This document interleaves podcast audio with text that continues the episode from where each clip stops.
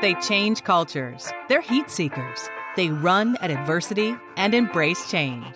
These are the room tilters. Somebody who can change the temperature in a room when they walk in. Mm. And that's metaphorical for somebody who can influence those around them and make it such an impact quickly, emphatically, and long lasting, whether it be an organization, a team, a relationship, whatever it might be. This is the Room Tilters podcast, presented by Limitless Minds. Co hosts DJ Eidson and Harry Wilson founders of peak performance and leadership consulting company Limitless Minds, explore how the best and brightest change the temperature in a room. From sports, the military, entertainment, and media, clinical psychologists to CEOs. This podcast will navigate what it takes to think big and go far. And now, DJ and Harry. On today's podcast, we have Moiyattu Banya Keister. She has an incredible story of having to flee war torn Sierra Leone as a child, and of course, the ripple effects and adversity faced along the way. She's a woman of faith and believes that God has given her a divine purpose to empower women to be our leaders and change agents and break social barriers. She's passionate about developing sustainable communities, channeling resources, and developing tools for women and girls globally. Super impressive. I think you'll enjoy this one. Let's go. So, welcome to the Room Tilters. We have Moiyattu Banya, and we are so excited to have you today. How are you doing this morning? I'm doing wonderful. Thank you for having me. I am just as excited and blessed to be here. This is a this is a real room tilter. You know, just like uh, you know that we we we try to bring on the best in the game, and we really loved hearing your story. And uh, obviously, everybody's going to get a chance to hear it today. But how you've been empowering women and girls is, is outstanding, especially in times right right now, right where we need to hear a great message. And so, um, you know, we're going to start out here. Just tell us a little bit about your 2020 and the journey. And obviously, there's a lot going on. Um, tell us a little bit about where you're at and what you've been doing. 2020 has been a rough year, right? Like if we think of everything that is going on and everything happening around us, right? From some of the racial injustice that has been amplified. Not that you know it's been happening. We're just seeing it amplified in different ways. To um, just the COVID nineteen pandemic. I mean, you can go on and on. The natural disasters, etc. Um, for me, 2020 has truly been the year um, that I have. I've been really reflecting and really thinking about you know what truly is my personal credo in this year with so much that has happened with the world literally ravaging around us, how do you stand as a leader? How do you stand as somebody who has been called to shift things, tilt rooms, and really impact the lives of women and girls? And so I have these five P's that I call basically like my personal credo for this year. Um, the P's stand for pause, um, pray, plan, pivot, and propel. And so that's truly how my 2020 has looked. I've had to really pause. Um, at the beginning of the year, I spent some time just in fasting and prayer just because I was just led to do so. And that really set up the rest of the year for me. So even as things were going crazy, as we, you know, unfortunately lost Kobe, and then just all the terrible things that happened this year, pausing was so important for me as a leader to think about kind of you know how are you showing up for yourself as a leader and how are you ultimately going to show up for the women and girls that you serve um, spending a lot of time in deep prayer is important to me as a woman a person of faith and then of course planning um, and being led to what is next right so there's been a lot of pivoting um, that has happened this year with the work that i've been doing um, still extremely impactful with the women and girls but just truly thinking of innovative ways to still reach them um, and of course um, the, fi- the fifth p propelling, right? Like just making that impact still. And what does that look like? So that's what 2020 has felt like for me. It's really been a journey. Um, it has been a journey of deep reflection. Um, as well as a journey of thinking innovatively as a leader. That pause is so important, like yeah. in times of crisis or, or times of change. Tell us about that pause. Like, what do you do to just like kind of step back and, and, and look at the situation? one of the things I do is I self talk. so in my part, when I feel like there's just so much going on as a leader, sometimes I just have to literally take a step back and say, okay, why are you feeling anxious? Why are you feeling worried? Why are you feeling afraid, Moiyattu? Right. And so the pause moment is a moment of self talk. And it's also a moment of like reminding myself of of what has happened before and how God has made things happen for me.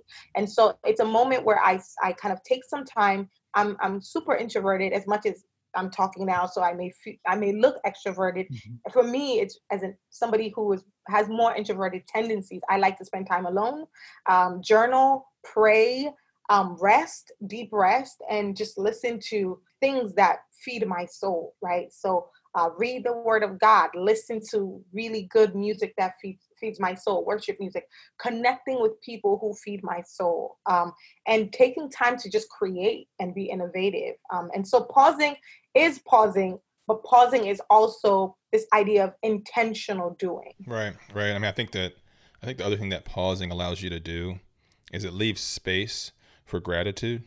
You know, as somebody who prays and meditates and and and takes the time to reflect and you talk about self-talk you know gratitude. You know we talk about gratitude a lot on this on this particular podcast you know. It's such a it's such an awesome tool you know from a mindset perspective you know to be able to reset to be able to you know identify something you're grateful for. You know you know Moiyattu we, we do that on our team call. We have a team call every every day daily update. It's a daily update. And what you're required to do before you before you go around the horn before it's your turn is to say what you're grateful for right? And sometimes, honestly, it's hard because even though it's like, yeah, I'm totally grateful for everything in my life, when it comes when it's your turn on the mic, if you will, you're like, dang, okay, wait a second. If you haven't prepared or thought about it or paused to think about it throughout the day, you kind of start making up some stuff. You know, you come up, you know, you start you start looking out the window. Let's see, what am I thankful for? Um, you know what I mean? Trying to pluck something out of the air, opposed to really being intentional. Pause, pray, plan, pivot, propel. Yeah. So so, tell me about you know OK Africa because you were you were you were honored by OK Africa and, and for the listeners OK Africa is a digital media platform founded in 2011 and it's dedicated to African culture, music, politics, and in fact is the is the largest U.S. based website focusing on new and progressive music, art, politics, and, and culture from African countries. And you were honored by by OK Africa. Tell us about how that went down and you know how you felt. I had to get from Columbia to Northern Jersey, where the studio was, do the recording with a bunch of amazing women who were on the panel.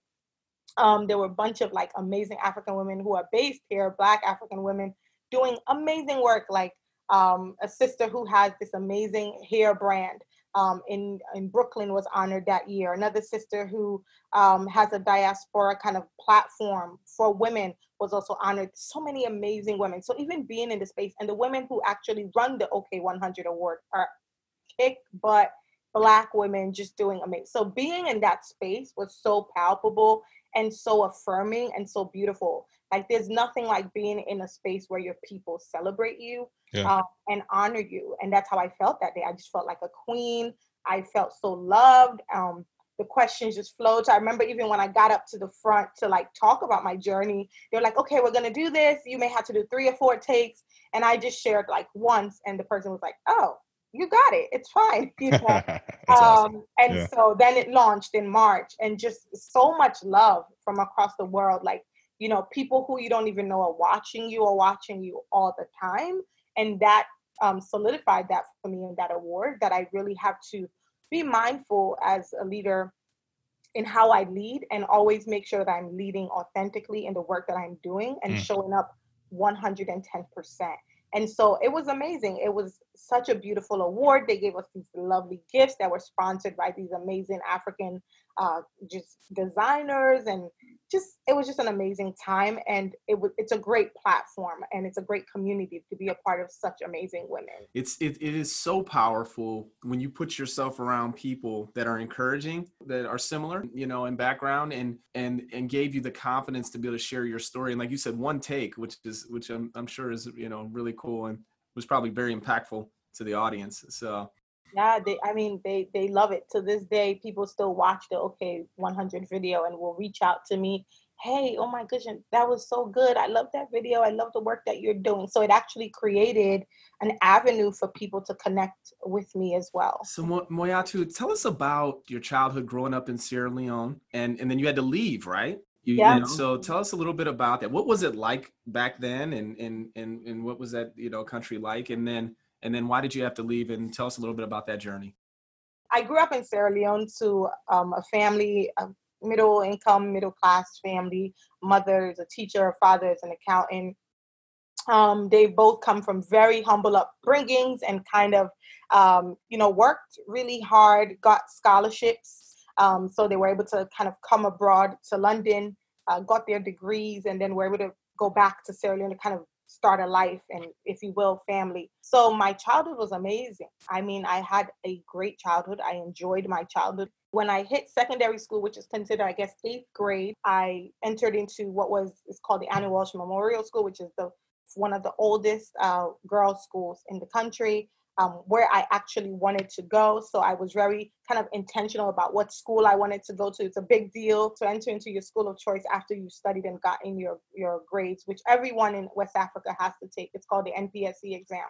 And so unfortunately, around, I would say around ages 9, 10, um, I think uh, early as early as 1990, even 1991, 92, a war broke out in Sierra Leone, but more so on the provincial parts of the country, which basically means like if you were in Philly, Philly would be considered Freetown, which is where I lived, and the outskirts would be like, you know, the Poconos, like, you know, those places like the outskirts of PA. And so that's basically what happened. So the war ravaged those areas. My extended family, my father's mother, you know, people who were out in the towns, those towns had to move to the city. And so the war truly was just a, a, a war for resources, a war of frustrated young people and, um, you know, warlords taking advantage of those frustrations. Um, a war around resources as it relates to land, as it relates to diamonds, etc., mm. etc. For about you know six to seven years, the war stayed within some of those provincial areas. It didn't really hit the capital. I mean, we had a couple of coups. In 1992, we had a coup.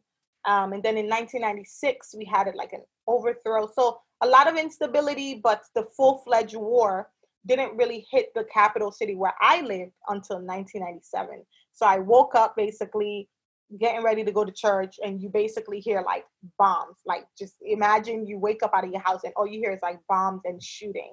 Wow. And that truly was like the, the biggest shift that happened in my my life, if you will, uh, because it basically meant seeing my parents brainstorm around how their family was going to survive and what that meant. So over basically a series of months, um, what happens is that the rebels um, who had overthrown several territory in the country kind of took over the government.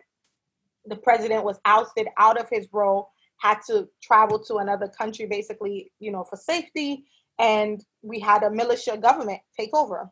And so it's it got real really quick. And my father was like, well, maybe we'll we'll kind of hang tight and see what will happen. Maybe the ECOMOG. ECOMOG is basically what is considered the West African militia um, mm-hmm. that come in to basically help out when things happen in different African West African countries. So my father kept relying. He said maybe we'll get international you know, support. People will come and stop this thing. Yeah, maybe yeah. it's not too bad.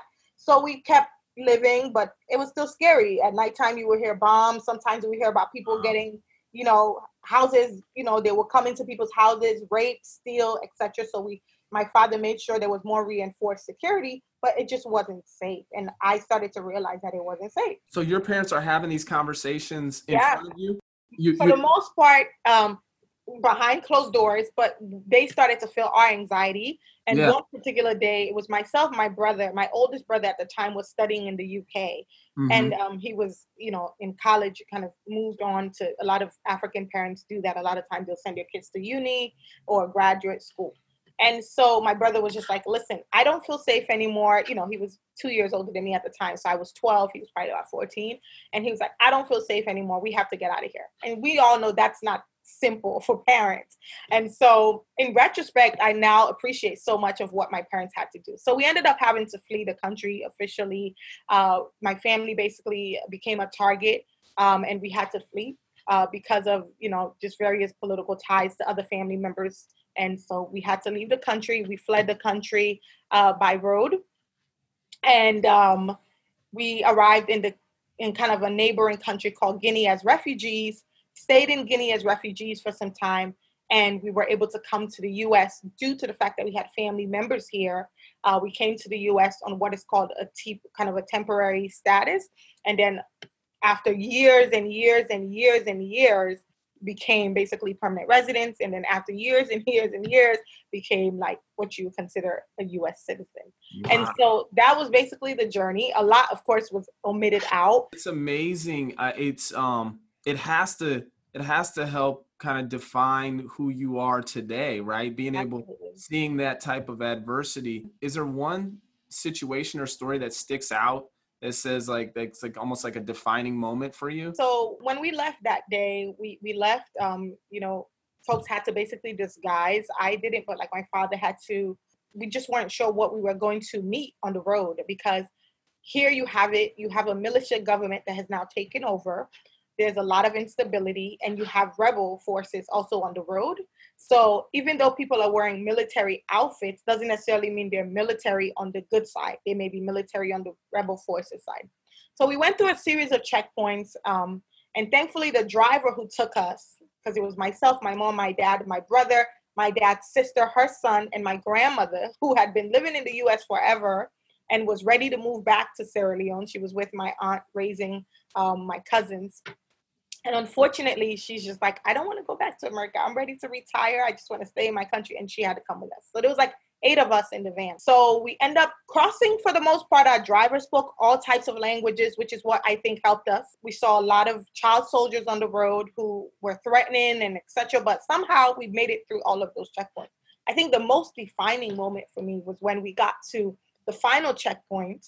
Um, and checkpoints are basically just like you know little makeshift areas that are set up to check to see who's going through. Some checkpoints had rebels and some checkpoints had like real government people right, right? Um, so when we got to the final checkpoint we didn't know who was who. Um, they said everybody has to get out of the car. And anytime you hear that of course your heart jumps a beat because you're like okay what do they have planned in this one? Um, so we get out and they separate my mom and dad in one room. They separate my brother myself my grandmother in another room. They're like, you guys stay here, we stay here. So after some time, for 30 minutes, we don't hear anything. They're like, okay, uh, they bring the family back. They're like, okay, we got to send you guys back. We have some names on a list and um, we are going to check the list. And if your name ends up on the list, we either send you back or we decide what we want to do with you. I'm like, okay, what does that mean? So as they were kind of arguing back and forth, they, you know, the kind of my family last name popped up on you know on the list. And um, one of the guys who was there happened to be my mom was a teacher. She taught. One of the guys who was there during the, the back and forth of them deciding if they were going to kill us or if they were going to send us back or whatever they were going to do one of the guys happened to be my mom's student that she taught um, while he was in high school. And my mom was somebody who she literally wasn't just a teacher, she was a humanitarian. So she would pay everybody's school fees who couldn't pay their school fees. Can't even remember their names to this day, but a lot of them still remember her. Now, this kid was one of those kids. So he was there and he said, No, no, no. He said, This family, he's like, I know that woman. You cannot touch this family. He's like, You have to let them go. You cannot touch this family. So that's how we escaped. We were at the brink of either getting killed or mommy somebody getting killed or getting sent back to potential and that time imagine it was about 8 p.m ish to then run into something else. Basically either way it probably wouldn't have been safe for us. And i truly felt like that was the divine intervention of god because nothing else would have made sense and i've heard several stories of my colleagues who also went through survival processes during the war. And um, yeah that's how we were set free and then we ended up basically was like the last checkpoint before we entered into what was considered freedom, uh, Guinea, which is the next country over. Mm-hmm. So that really was defining for me. It taught me so much. It taught me about what we call in, in our culture ajo. Um, it's a, I believe it's a Yoruba word. It basically means like, you know, doing good, sowing seed, because you don't know when that seed will manifest. Um, and also just realizing that we are all the same people. I don't care if you have all the money in the world or you have zilch in your account, that you have to treat people like human beings because you never know what is going to happen in life. And I always tell people, I feel like I've lived several lives, literally. Um, that felt like a lifetime ago, but it's part of my journey. That's amazing. I mean, because that's like legit survival. That's legit life and death that you're facing. I mean, you know, many of us, you know, you know, we talk about adversity and, and facing it, and, and, and all you know, all of us have our own versions of adversity that we face in our own story, but that's one of like legit life and death, and it's just it's just wild that you faced it because this was like you said 1997 or so. Yeah. And so how and you were how old at that point? I was 12. So I mean, like that's and obviously because you're recounting the story like vividly, you remember it. It's the impact, the impact on on you then, twenty, you know, gosh, I mean, almost two and a half decades ago, right? And and it's still and it's still impacting decisions and and choices you make now, you know. So that's that's that's wild. And and I can also imagine like in the culture that you grew up in, and and interestingly enough, you know, you're, you're, you're even seeing this kind of stuff today with gender and, and, and race, um, the societal norms and and impact uh, as being a girl or a woman in that kind of in that kind of community, that kind of culture. Um, you know, I, I, really enjoyed hearing something you said um, around the importance of dispelling myths of like social attitudes um, and and the value of that that I think you're trying to instill in some of the programming, some of the some of the initiatives you're doing now. Because you know, you you growing up were told that you couldn't do certain things simply because you were a girl, right? Um, and we hear that in different areas because you're black, because you're this, because you're that, because you're you know because you're a girl, whatever it might be. You know, what is the importance of dispelling myths of social attitudes? Tell us about that and um, and what we should really learn, you know, today in 2020 regarding that. Yeah. Um, you know, with my social impact organization, um, it's called Girls Empowerment Sierra Leone.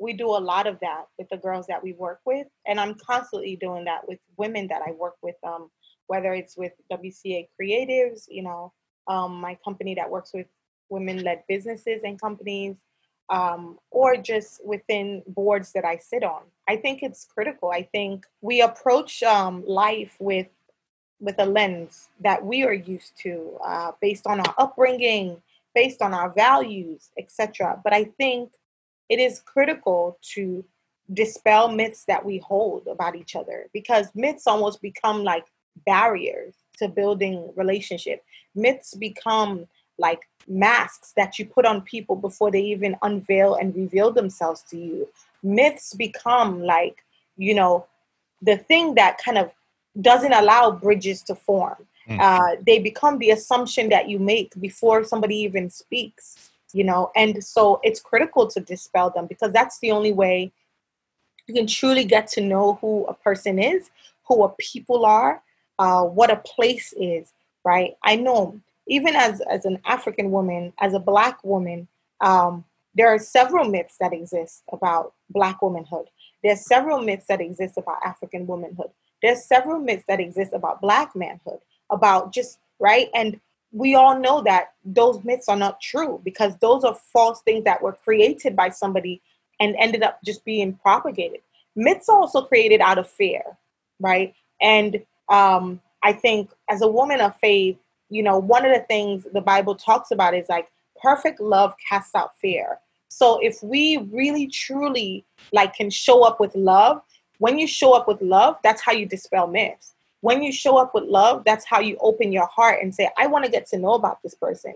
Like, love doesn't look at a community and targets them over and over again and continuously shoots them in the back and, and practices modern day like lynching, right? That's not love. Like, what's happening right now is not love. What's happening right now is like a buildup of 500 plus years of myths that have been created against just black people in general you know um, and so it's important myths are extremely dangerous because when they continue to build when they continue to form uh, they can actually have some quite quite violent um, outcomes. Um, and it's just not the way to go as a society. 100% agree with you. I mean i think that you know certainly there's myths that are like putting people on pedestals and so on and so forth but a lot of myths are are kind of baked in, in fear. And fear is just you know an igniter right? I mean i think it i think it accelerates um, you know uh, trauma you know for for people and it accelerates as we're seeing in america today you know division um, especially when there's other things kind of put in that in that fire, right? The politics uh, and, and, and otherwise. And so when I, when I was kind of just thinking about you know the impact you're making is is that whole concept of dispelling myths. We try to do some of that stuff with with you know our, our business, but even the foundation, the Why Not You Foundation that we that we have, you know, it's it's dispelling myths just for the everyday you know um, person that why not you, right? Um, and so so I really I really appreciate that and and respect that perspective that you have. Right. Such a great, such a great message. And you said show up with love, right? And I know that how important your faith is to you. And, and, and you know the Bible says in, in First John that God is love. So I always think like if you want to show people God, you show them love, right? I think we sometimes over overcomplicate things mm-hmm. in in certain times, and it's like as, as a believer, we share that with you in terms of just showing up with love. So, what a great message that we need right now. When we look at like the specific things that society or that we need to do here in America right now to protect and empower women and girls, I know that's such a passion for you. Is there anything specific that stands out that we can do? I think one thing that's really critical is I'm really big on storytelling and creating safe space for people to tell their stories and amplifying voices that may not be in the space. So I think, for instance, one thing that I was impressed by uh, with your podcast is your podcast is all men who male hosts, but you know you're opening it up to bringing women and amplifying. I think that's one brilliant way of doing it, right? So um, I'm very big on storytelling. We I've been working in partnership with um, my company WCA Creatives with an organization called the African Women's Development Fund USA and launching what is called the Amplify Her campaign. And the campaign is just a campaign to truly tell the stories of African women, diaspora women living in the United States and those also on the continent, and the importance of that. Um, visibility is important for women and girls, particularly for Black women and girls. I always say this that in all my work, I truly feel like the people who have really um, held my hand, opened doors, sent down elevators, etc., have been Black women or women allies who truly believe in amplifying and creating space, um, and and some men, you know. So I think it's about the values. I think it's about truly um, being able to amplify the stories of women and girls, being able to create spaces for women and girls. So you know, um, I just finished up a fellowship. It's called the How Women Lead. I finished it up in November. And one of the things the credo for How Women Lead always talks about is this importance of like um, emphasizing the voice of another woman in a space. And I think even as men, even as, you know, just right, the importance of if a woman speaks in a room, and she's not being heard for one reason or another, saying, Hey, I actually think what so and so said, you know, is quite important because that happens quite a lot, especially in corporate spaces, etc., where women will speak up and, you know, their voice will either be disregarded or somebody will say the same exact thing. Um, yeah. I think economically, I think there's a lot that can be done in uh, women-owned businesses. We know Black women um, are leading kind of in the entrepreneurial space and being mm. able to have, you know, investment funds that specifically target women of color. I think philanthropic efforts, um, I work in philanthropy a lot. I think philanthropic efforts need to pay a closer attention at the issues that girls of color go through.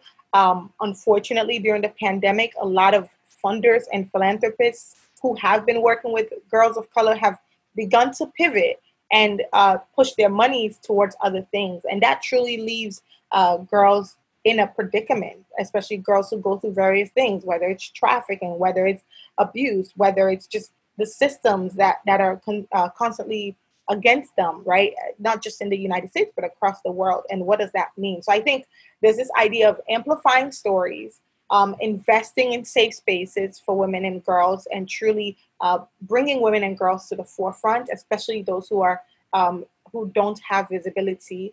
And I think the third thing is really like investment in resources in women and girls work. I can see you know harry's reaction and it's you you've really touched us. I, it's it's such a powerful message. Harry and i collectively have uh, six daughters you know. Oh wow.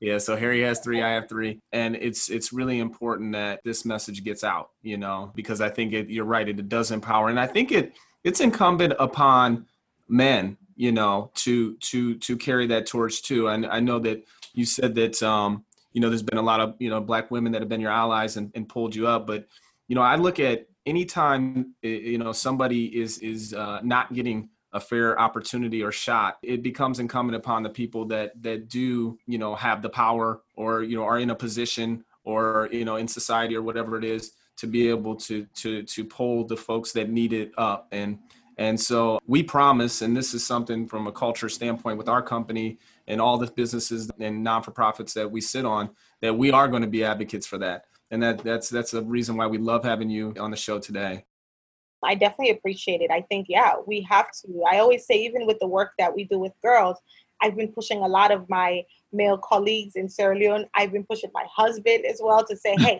my husband is like in sports. He's he played soccer for a long time, long range of like just family history and uh, Sierra Leone and, European football and soccer. And we always, I always tell listen, you have to do something for boys in the country. You have to do something for boys. And alongside, right? Um, one of the things I say is, yes, we're raising amazing girls, but how do we ensure that we're raising the, the, the same boys who they will interact with ultimately um, in their everyday lives? So how are we ensuring that you know we're supporting boys? We're telling them it's okay to cry. That you know, you know, certain things maybe they they may see or you know just stereotypes that they may have at such a young age trying to dispel that before it grows into other things right um, and I, so i think it's i think it's that is also important i think including boys in the conversation including men in the conversation is also just as critical yeah i agree so listen um, tell us about your tea and pepper soup podcast uh, where our listeners can find you there and then also what else is what else is coming up like what else what else is popping off and coming up in the future for you so Tea and Pepper Soup is a faith-based social impact podcast. We focus on stories of just various women who are trailblazers doing amazing things, really from this perspective of faith.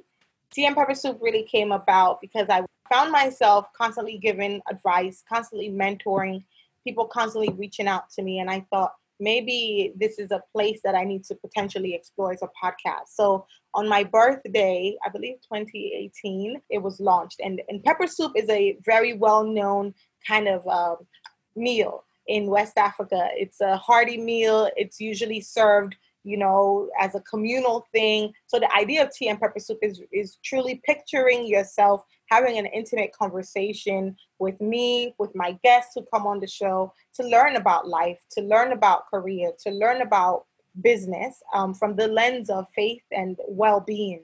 Um, mental, we talk a lot about mental well-being, mm-hmm. but we, it, it's always centered on, on faith and um, just principles of faith in the Bible and and kind of going through that. So even during the pandemic, some really interesting topics came up. We've been interviewing some great people.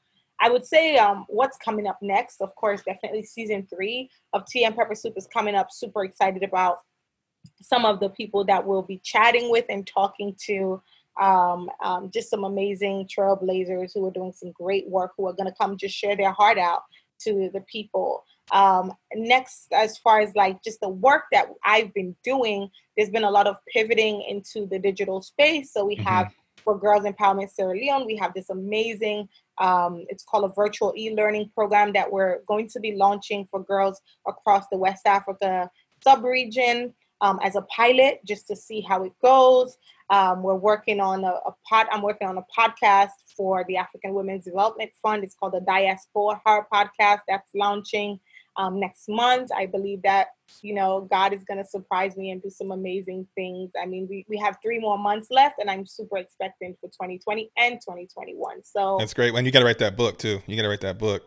So we were looking for that. Yeah, this is it's awesome. So now you know what, Moiyattu, we we have to get to the rapid fire questions. Oh, and, boy. and the thing is, they're never rapid fire. Like no, we always in, fact, in fact, we take way too long with no, them. We, just we, ask, we ask you follow ups and we do it. So it's good. Whatever. We call them rapid fire regardless. So, all right. First one. You mentioned music. You said music is important to you. Name that song that uh, your favorite song that kind of puts you in the mood. Uh, you know, when when when you need when you're down and, and facing some adversity. What's that song? Um, there's a song. There's an artist. Her name is Mercy Chinwo. The song is Chinedum. Um, it's like a nice upbeat song. I usually play it when I'm down and I just need to pick up that. All right, we'll put that in the show notes. Sean's taking notes over here. Yeah. All right, your what's your favorite part of Sierra Leone? Ah, the beaches.